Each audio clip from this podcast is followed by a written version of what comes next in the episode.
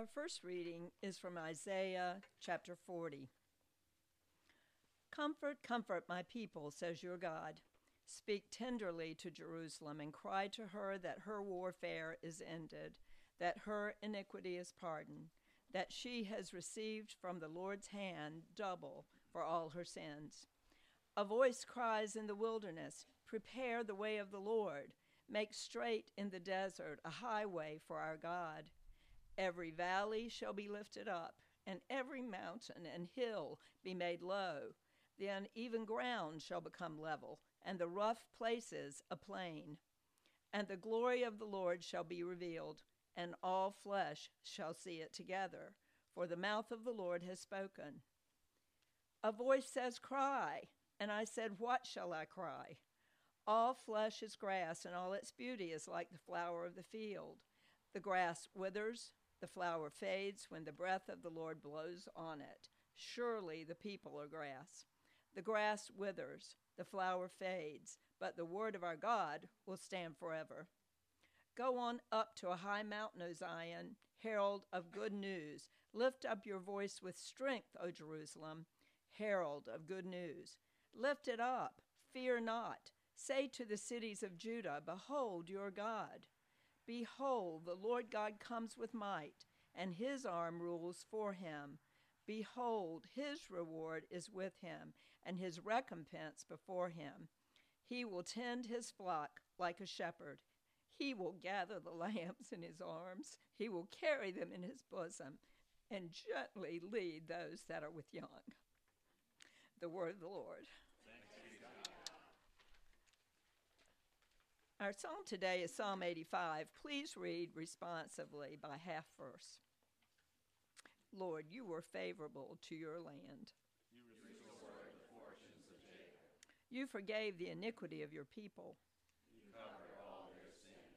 You, you withdrew all your wrath.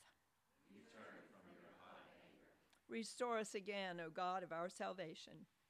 Put away your indignation toward us. Will you be angry with us forever? Will you prolong your anger to all generations? Will you not revive us again? That your people may rejoice in you. Show us your steadfast love, O Lord. And grant us your salvation. Let me hear what God the Lord will speak. For he will speak peace to his people, Sure, to his saints, but let him not turn back to folly. Surely his salvation is near to those who fear him. Steadfast love and faithfulness meet. Righteousness and peace kiss each other. Faithfulness springs up from the ground. And righteousness looks down from the sky. Yes, the Lord will give what is good. And our land will yield its increase. Righteousness will go before him. And make his footsteps a way. Glory be to the Father, and to the Son, and to the Holy Spirit. As it was in the beginning. Is now and ever shall be, world without end. Amen.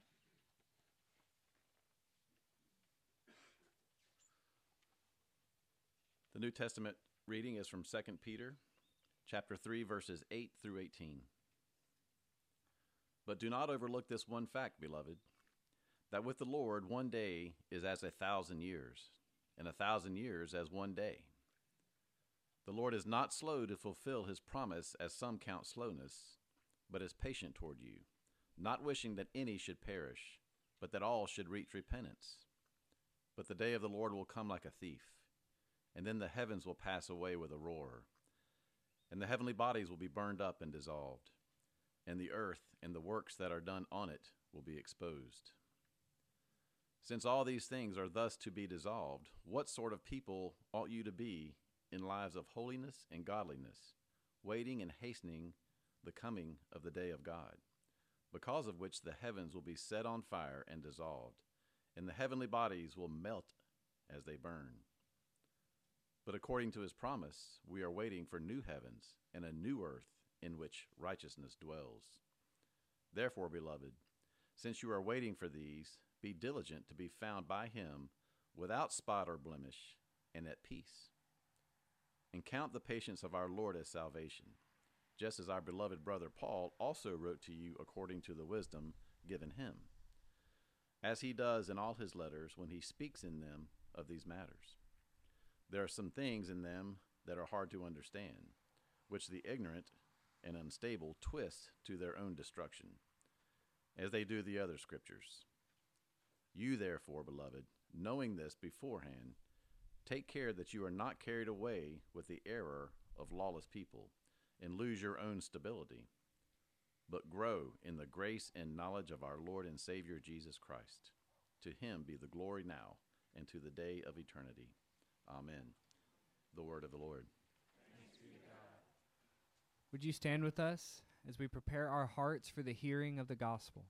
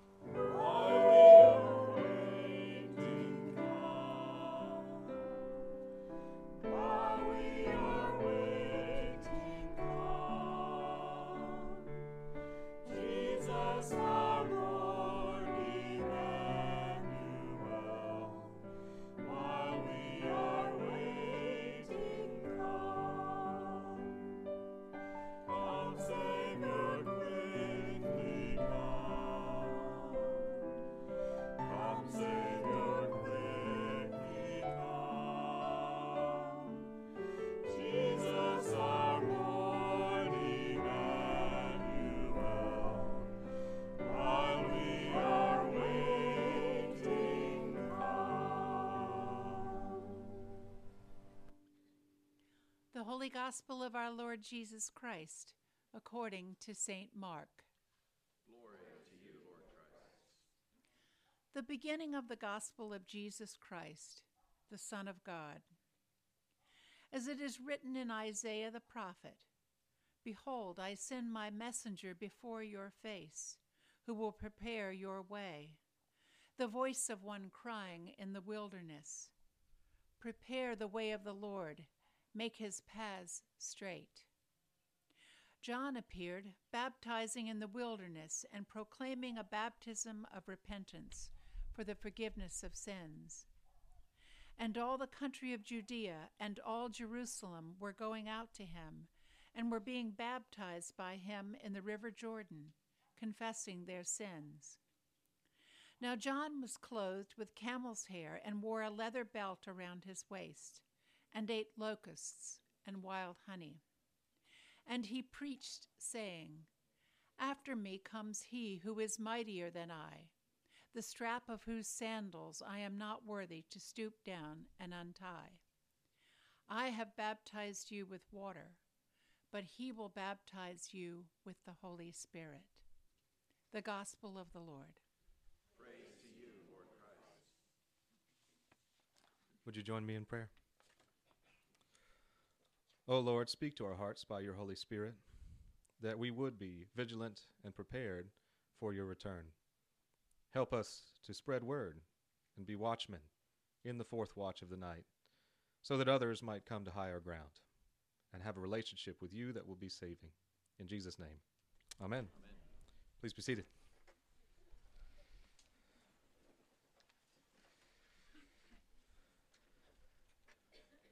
I love John the Baptist. Uh, I think I say it every year. He's one of my favorite uh, people to to think about as he encourages my faith in Jesus just by his witness. Uh, in fact, when it became uh, possible that we were going to, I was going to go preach down by the marsh, I thought, yes, please. That sounds like John the Baptist. Uh, now, John the Baptist says he is not Jesus, and I am not John the Baptist. I'm just telling you how much he inspires me. And so I'd like you to turn to that passage this morning in that in your bulletin, that gospel passage in Mark, the beginning of the gospel, the very first verses of, of Mark chapter 1.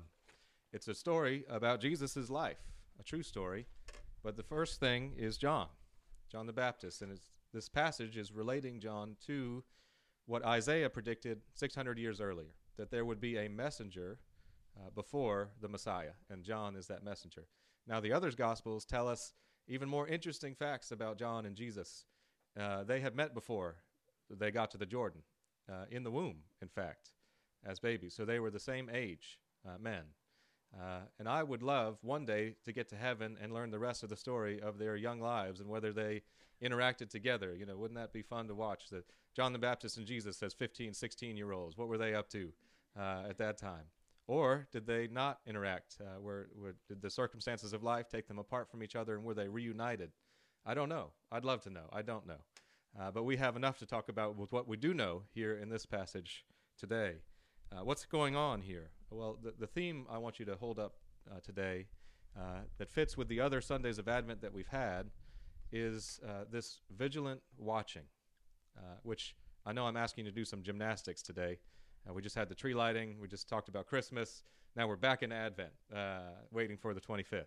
I hope that's all right with you. I mean, I already asked you to do gymnastics every week stand up, sit down, stand up, sit down. But the mental gymnastics of we're back, we're waiting for Jesus to arrive today. Uh, and so here we have what John is doing before Jesus' ministry begins. And it actually points to a cultural phenomenon, I think would be the words to use about what's going on in Israel. Uh, we get a strange description of John, but first we hear that all the people are going out to him. Uh, and, and what does that mean? Well, the first thing I'd say is it was odd. This is not something that normally happened. And I think the Pharisees are incredibly bothered by it. That's why they'll end up going down there to see for themselves what's going on. John is doing this strange thing where he's offering forgiveness through what he calls baptism, in which he submerges people in the Jordan River and gives them a fresh start. And this is how he thinks that he is preparing the way for Jesus to come. To give people this once for, for their once for their sins, fresh start. Now, later he'll say that Jesus will offer an additional part of baptism, the gift of the Holy Spirit. We'll come to that later on. But first, you should know how odd this was that people would leave the temple where they were doing animal sacrifice for sin uh, at the will of the Pharisees. They, they decided, I'm going to try something different. I heard about this guy. He's over there about a mile or so, and he's got something to offer. He's, he speaks like the prophets do, and he's telling us we've got to get ready and he says that we can have forgiveness if we'll go into the water with him. Now, uh, do you appreciate the strangeness of that a little bit? Is that this was odd then. Now it's normative for us. In fact, uh, one of my favorite parts of visiting the Holy Land was going to the Jordan River. Uh, because of all the places in the scriptures that you could see described, almost all of them have churches on them now, and you can't really get a sense for the place. But the Jordan is still the Jordan, and people are being baptized there constantly uh, when you're visiting uh, and, and, and still what John began continues to this day and added on to as well. So uh, w- when we look at what John is, I think it's important to note that he, uh, he was a very unique individual. And it's so unique that Isaiah prophesied that he would come. And he is the handoff, if you will, of the Old Testament prophet saying, One day the Messiah, one day the Messiah, one day the Messiah. And so John gets to be the one to say, Today's the day here is the Messiah. And so we have to appreciate the unique role that John had. Now, it's not normal in Scripture either to get a description of someone's clothing and diet. Now, it would be interesting to get the clothing and diet every time a new character emerged in the Gospels. We don't get that. Uh, but John, we do. So it must be important uh, what he's wearing, what he's eating. Uh, also, strange, I think it's not a diet you'd hear about from other people. Honey, locusts, even his clothing is camel hair tied with a leather strap. What does that matter? Why is it in here? Well, I think first it would it would point to uh, if you know some about the community, the Essenes, there's some some thinking that John might have been part of this aesthetic monastic community, a monk, monks in caves kind of a person. Uh, maybe, maybe, probably, but we're not sure. But th- there might be also clues here that he doesn't participate in society the same way that other people do he has this set apartness to him. Uh, to get honey and locusts in the in the wilderness, you don't have to spend any money, so you don't have to have a job to earn the money to get the food and the clothing. He's he's subsisting another way apart from society.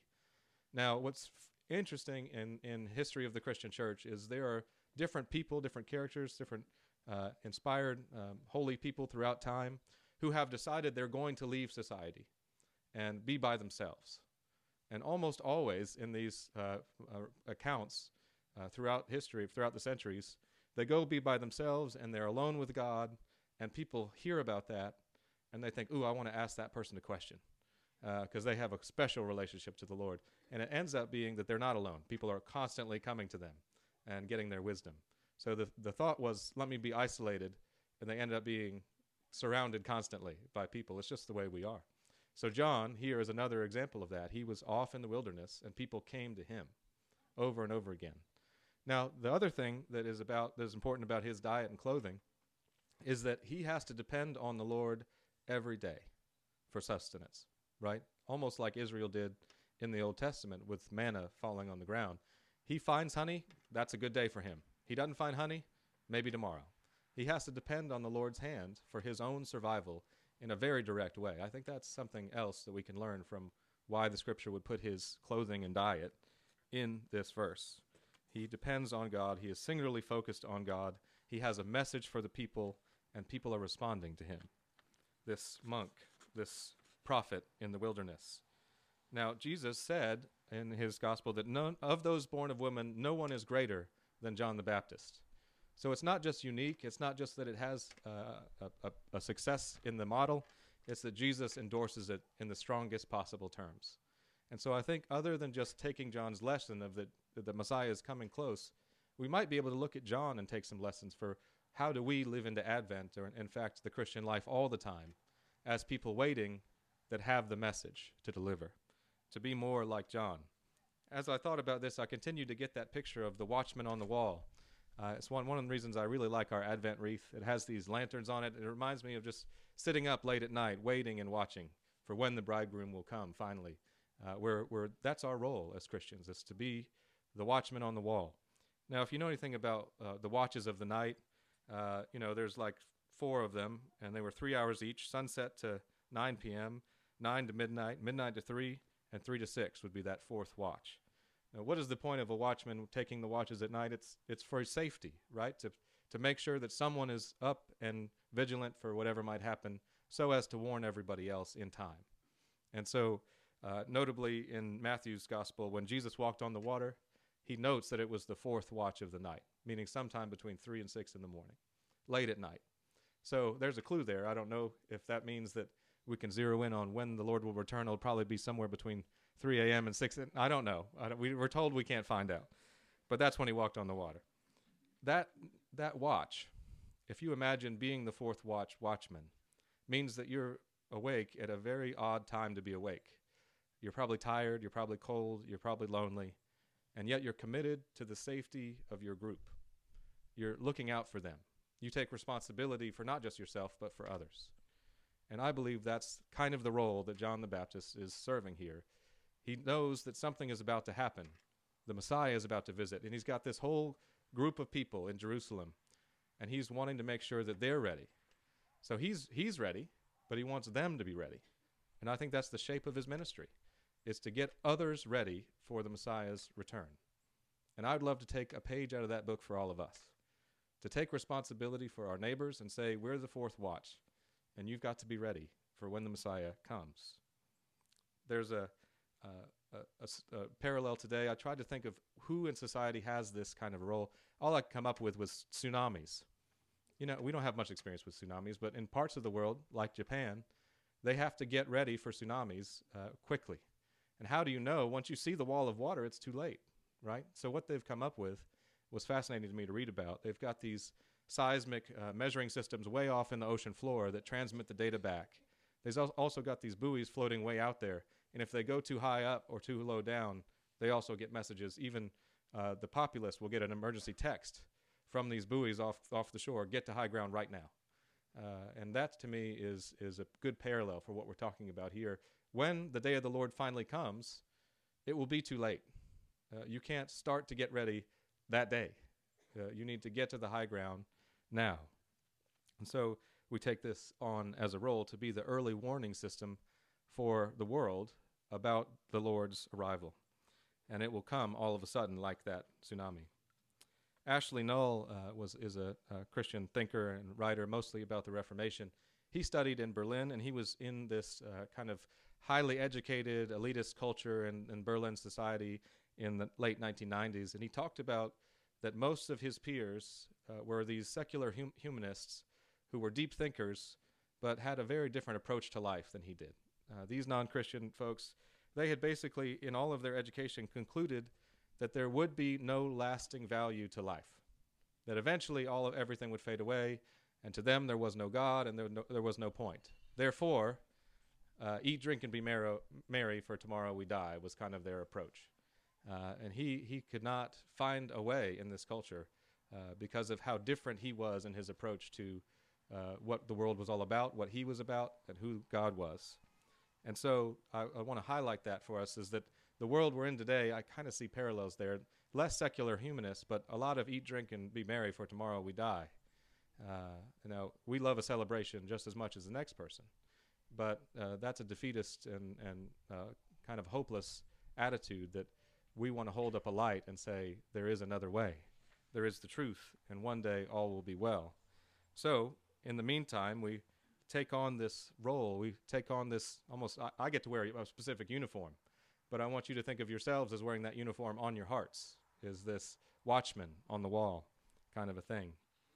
One one uh, story that illustrates this more closely is uh, there was a, a, a, a, pastor in Auschwitz.